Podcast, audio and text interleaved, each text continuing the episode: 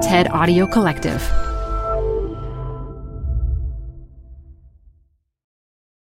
Hi, I'm Debbie Millman.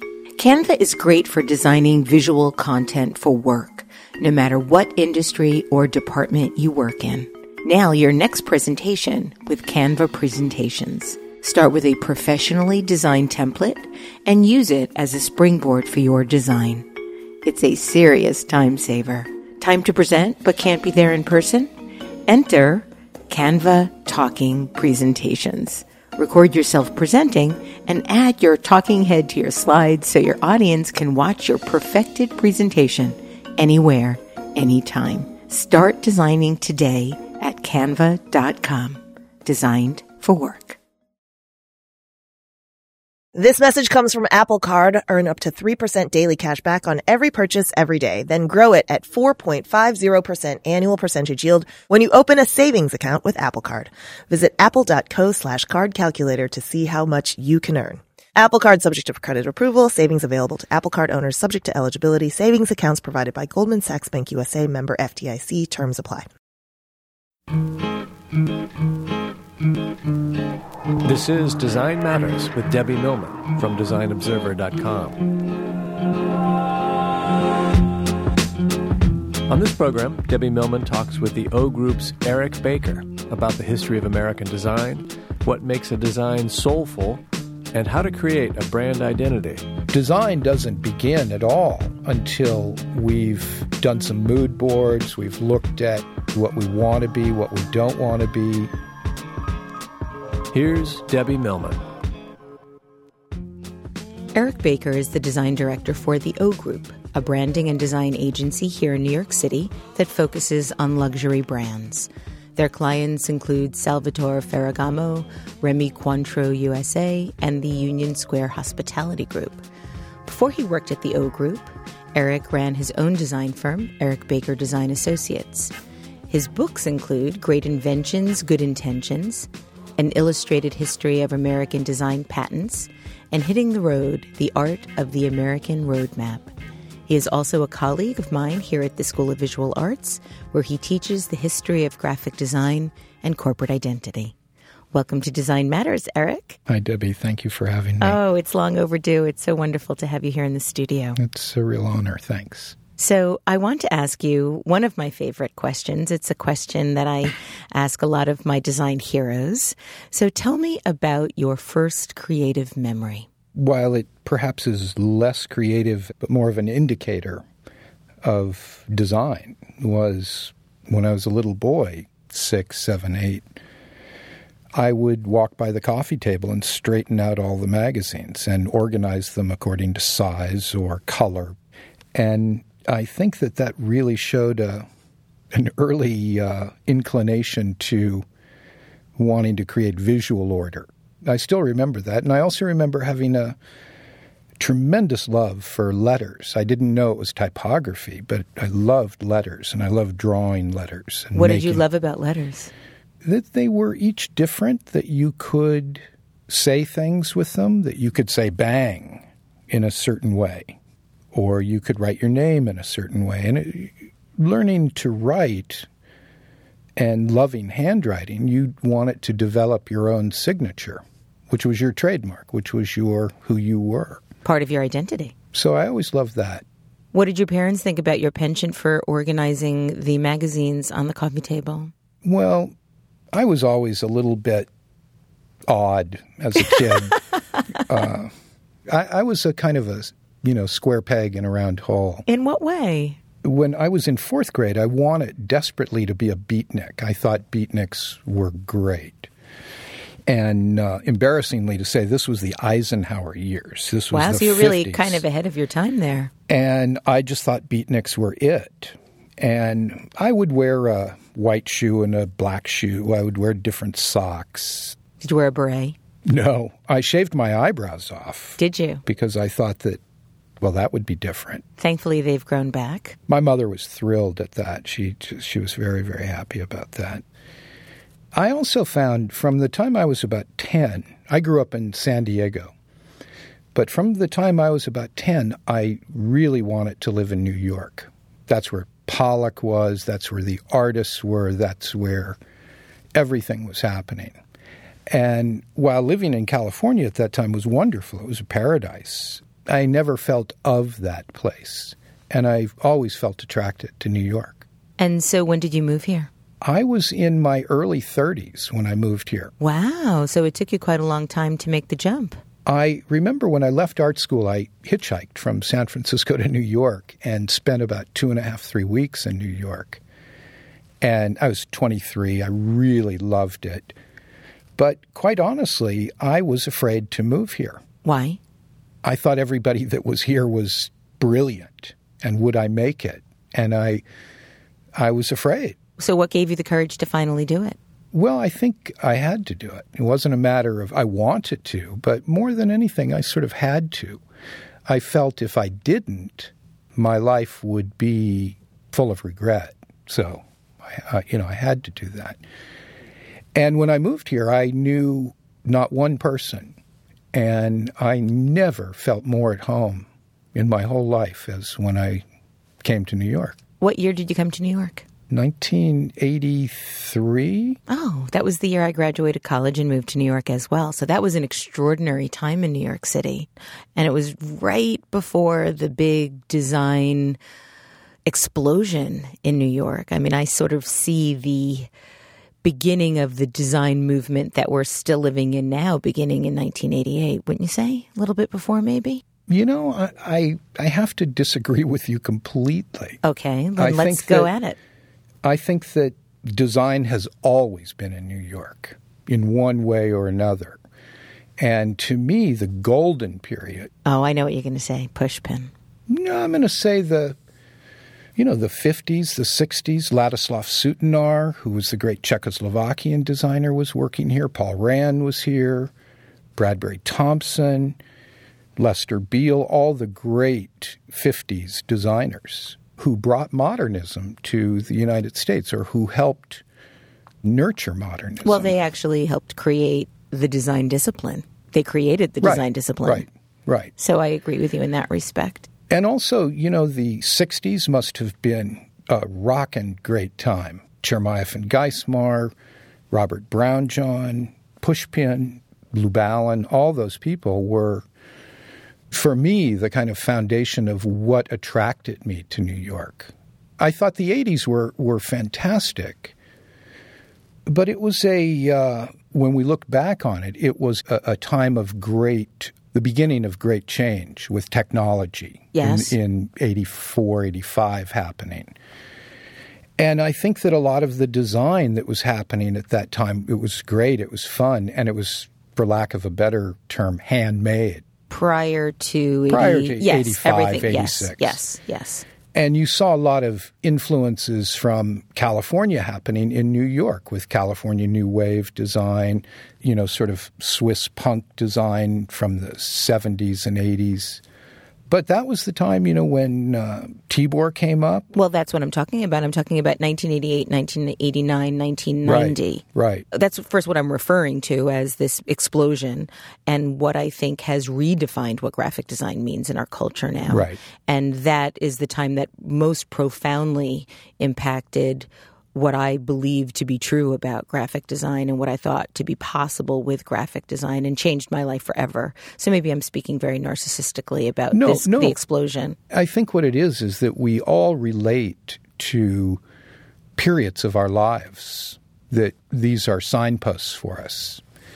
But if we do look back at the 80s, there was some seriously ugly stuff, too. Uh, you know, 1986, 1987. Yeah, I mean, the, the, the, clothing, the, you know, uh, the music the hair, videos. the music.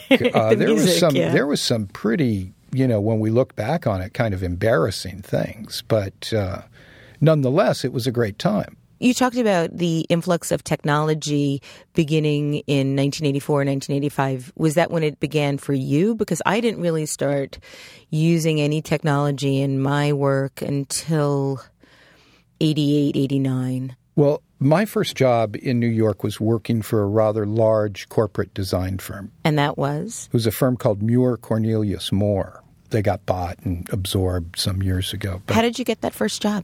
I sent my portfolio to Roz Goldfarb Roz Goldfarb is uh, a headhunter, placement uh, Recruiter. off- recruiter, a wonderful human When being. Roz got me my job at Sterling Brands, she- she changed my life. unbelievable. You know, just unbelievable. And uh, within three weeks, she had me an interview, and I flew back to New York, got this job, and moved here. And my primary client was IBM, and this was 1984, and I'm working at IBM, and I'm all of a sudden seeing this thing called Macintosh come out and everything they were doing was just extraordinarily brilliant. And frankly, at that time, I felt that IBM was way, way behind Apple. well, it was. And even when they attempted at that time to increase their design awareness, they hired Richard Sapper, the great uh, German designer, to design one of their portable computers, which we called a luggable because it weighed about 800 pounds. Uh, Back in the day. and I left that job and I bought a Macintosh. This is 1985. So a Mac SE, if No, I remember. A, a, a Mac Plus, which Oh, was the was- second generation Mac. And I knew immediately this was it. This was a total game changer. And I'd better learn this. And it was exciting, especially when I got my first 20 megabyte hard drive. Uh, that was yeah, that was a felt like it could hold the whole universe, Yes. right? But they they say in life that there are two things we can be sure of: death and taxes. Uh, I think it's three: death, taxes, and everything changes. And if we don't adapt to those changes, we can choose to or not, but things march forward. And uh, I think what we're experiencing right now is probably the most revolutionary period of time in media, in technology, in graphic design, in everything. But I think because we're in the middle of it, it's for some folks it's hard to see that revolution going on. Well, it's a constant adjustment Right. and a constant adaptation. Right. When you first started working on your Mac Plus, how did it impact your design work at the time? How did it impact the style of the way that you were creating work? Well, I think the idea that you could do things quickly, that you could see things quickly, that you could set your own type, that you could lay something out, change it, change it, change it, do iteration after iteration. That was the thing that was, I think, the most empowering, was that we were not chained to a drawing table and tissue paper where it was a more, even though I, I, love the hand skills and the craft that went into design at that time, that we could do things that we couldn't do before faster, easier, cheaper, and we could play more. There was more opportunity to experiment. Why do you think that so many of the practitioners of that time had such resistance to the technology? We get used to doing things a certain way. And and also quite honestly at the time computers were they weren't what they are today. A lot of the typography was dreadful. there were limited typeface choices. The older guys, especially Paul Rand and, and those guys, they hated the computer. Did you ever have an opportunity to work with Paul Rand? No, but I did have a wonderful meeting with him. I was speaking at a design conference, the Modernism Design Conference that Steve Heller put together at SVA. And Paul Rand was going to be speaking there as well. And the night before, I had been to an antiquarian book fair and I bought a copy of his book, The Stork Club Bar Book. Mm-hmm. The Stork Club being the great nightclub in, in New York. And this was a gorgeous book. So I brought it with me, and I saw Paul Rand standing there with another older designer, a fellow named Lou Danziger from Los Angeles. Wow, what a what a star sighting. Right. And I went over to them and I said, Excuse me, Mr. Rand, my name's Eric Baker. I'm a designer. And, you know, we chatted a minute and I pulled this book out and I said, Mr. Rand, I was wondering, could you sign this book for me? I hand him the book and he looks at it and he goes, Where the fuck did you get this? and I said, Well, I was at an antiquarian book fair, and I picked it up, and and he goes, uh, "Lou, come here. Look at this. Look at this. Is this fucking beautiful or what? I mean, this is gorgeous. Look at that type. These fucking kids today can't do this kind of type. It was beautiful. He's sitting there praising himself, and he was right. Yeah. It was gorgeous.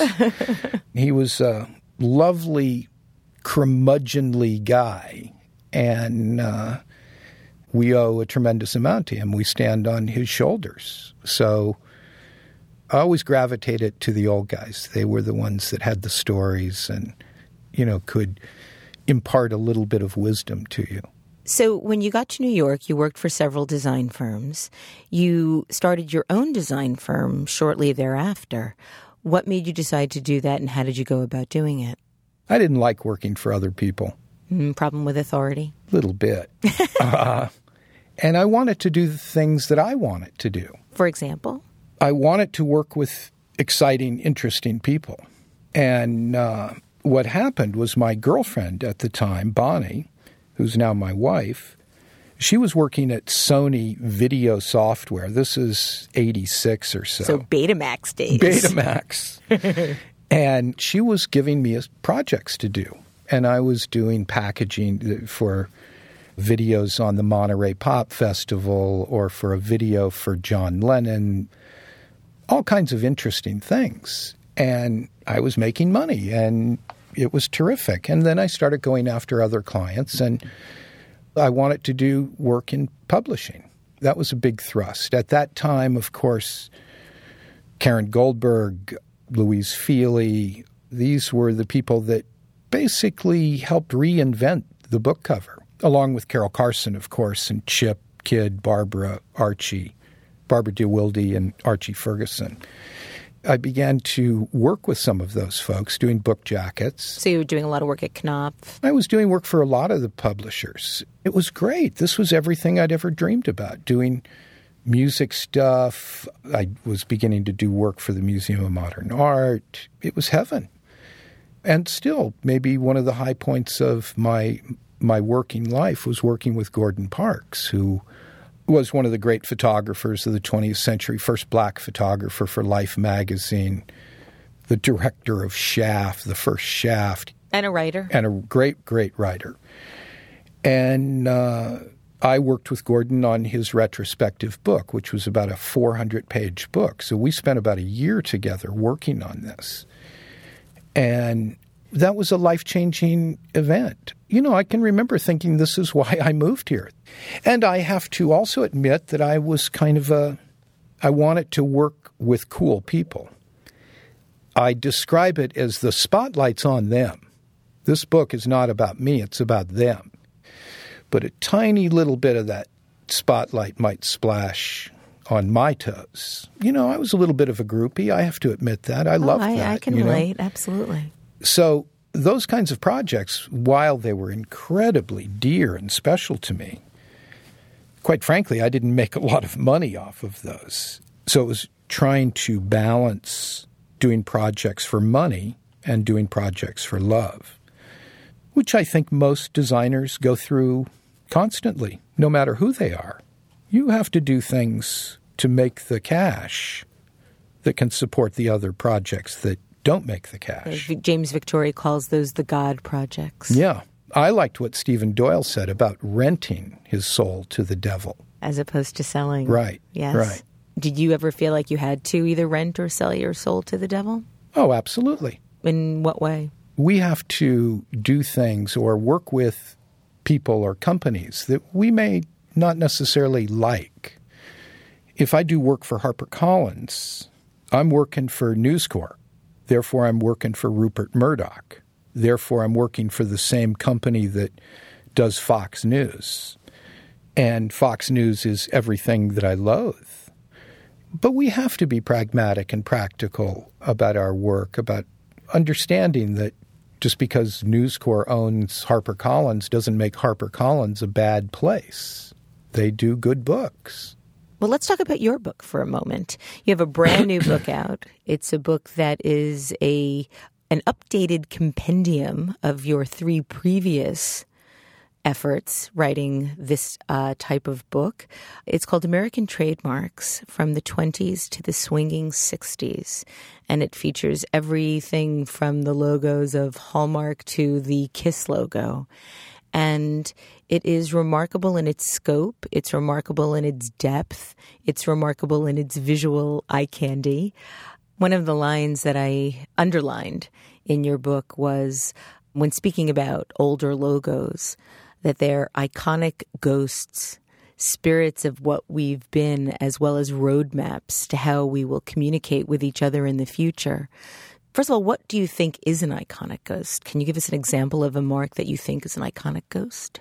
Oh, certainly UPS. So, what do you think the trajectory of the UPS logo from Paul Rand's original beautiful box with the string and the gorgeous typography to the current future brand UPS logo. How do you think that is a roadmap to show how we are communicating? I think that some things, and the things I speak of are, are my own opinions. These are not truth. They're my They're my Eric opinions. Baker's truths, which I'm really interested in hearing. But some things shouldn't be changed. They just shouldn't what was gained by changing the UPS logo? Now, of course, I have to appreciate that I'm speaking from the perspective of my age, my generation, my association with the UPS logo. Younger generations don't have that. It's one of those logos to me, the current logo, that it just has no soul whatsoever. It it doesn't feel right to me. I don't know how to express that except for it's just kind of a, it's one of those designs of that period that they just seem to be so many of those kinds of designs. While at the same time, I had no affection or attachment to the original FedEx logo. But the current FedEx logo that we know today is without question one of the best identities in the world. Do you think that it's because we haven't lived with these new identities? I have very, very strong feelings about some of the logos that you're talking about as well. And I often wonder if my dislike of some of the newer logos that have come into our culture is really more because I'm unused to looking at them in the way in which they're now being presented. There was so much familiarity. Another quote from your book, you actually quoted Phil Meggs, the great design historian, and he said trademarks become miniature worlds that store memories, passions, and reputations in the minds of employees, customers, and stockholders. And we might also add society as a whole. And I'm wondering if, because of those memories, our passion is instilled in those memories, that once those things change, we become extremely disrupted. And so I'm wondering if the dislike is more because of the graphic execution or more because of the change, as you talked about earlier, not liking that change? I think it's both. Seeing New York change for me has been a really interesting analogy to that. I'd always been in this area in Chelsea in the Flatiron district. And when I was first here, Fifth Avenue, there was practically nothing. There was a stationery store, a barber shop, a newsstand. Uh, when the first jam paper, remember? Yeah, when the first Korean deli opened, that was amazing. And now Fifth Avenue, you could be anywhere. You could be in Ohio, you could be in Florida. It's all big brand, big stores, uh, Banana Gap, Republic, yeah. The Gap, Sephora, you know, on and on and on. And that took away the character. For me, it took away the, The character of integrity, of, yeah. of what this neighborhood was. And I think that that's what can happen with a lot of brands. For instance, we all remember the 90s, the swoosh logos, how many logos there were that used some form of swoosh or another, or those swoosh people or whatever. right. you, they, they had no soul. They had no soul. They were ubiquitous. You didn't know one from the other. So, those kinds of trends, if you will, design trends, they express a sort of lack of individuality on the part of the people commissioning the work, I think because they're saying I want a logo like that logo, but different. But yeah, change, again, like I'd said earlier, change is inevitable. It is what it is. And I think also now there are more logos, more brands than we've ever, ever seen. How do you inject soul or how do you include soul in the development of an identity? When I'm teaching identity design, if somebody's doing, uh, for instance, one of my students is doing a dairy, an organic dairy, and how do we feel about that? What feeling does that evoke? who owns this place? Who are the customers of this product? What are their outlooks? How do they see things? Is it truly organic or is it bullshit organic? Is it, you know, it's kind of like the green thing going yeah. on. I think a lot of that is uh, greenwashed. Yeah. Uh, great expression. So, how do we find the truth? We we have to, I think, look at a lot of different ideas and find that one that resonates, that is believable. That organic dairy need not have a distressed typeface with a cow on it. You can do something entirely different that still rings true. And, you know, I think that a great part of what we do, of course, is the collaboration of working with other designers. For instance, at the O Group, the people that I work with, there's a rigorous process of what we call creative concepting, where we try to express and capture the feeling of what this is. What is this jewelry company? What is this this brand? So the feeling that they want to inspire or the feeling of the people within the organization? Well, I think both. I think that it's a matter of after a number of meetings with a client and having them fill out our creative brief and answer questions, that we sit down, we talk about it. Design doesn't begin at all until we've done some mood boards, we've looked at the competitive landscape, we see what we want to be, what we don't want to be, and then we can begin extracting from those visual cues what this identity might wish to be, what this brand wishes to be. And when I work on restaurants at the O Group, we do a good deal of hospitality. Some of the first questions, of course, are you know, what's the food? What's the idea? But for us, also, architecture has a great deal to do with leading the direction that we might go with in terms of the strategy and the design of a project. It's also, you can analyze it and analyze it and analyze it, but I think it's very much a gut feeling. I think it's how how something feels. Thank you for being on the show, Eric. Oh, it's really been extraordinary to real delight have you here at the studio. Thanks so much. You can find out more about Eric Baker on the O Group's website, ogroup.net. I'd like to thank you for listening, and remember, we can talk about making a difference, we can make a difference, or we can do both. I'm Debbie Millman, and I look forward to talking with you again soon.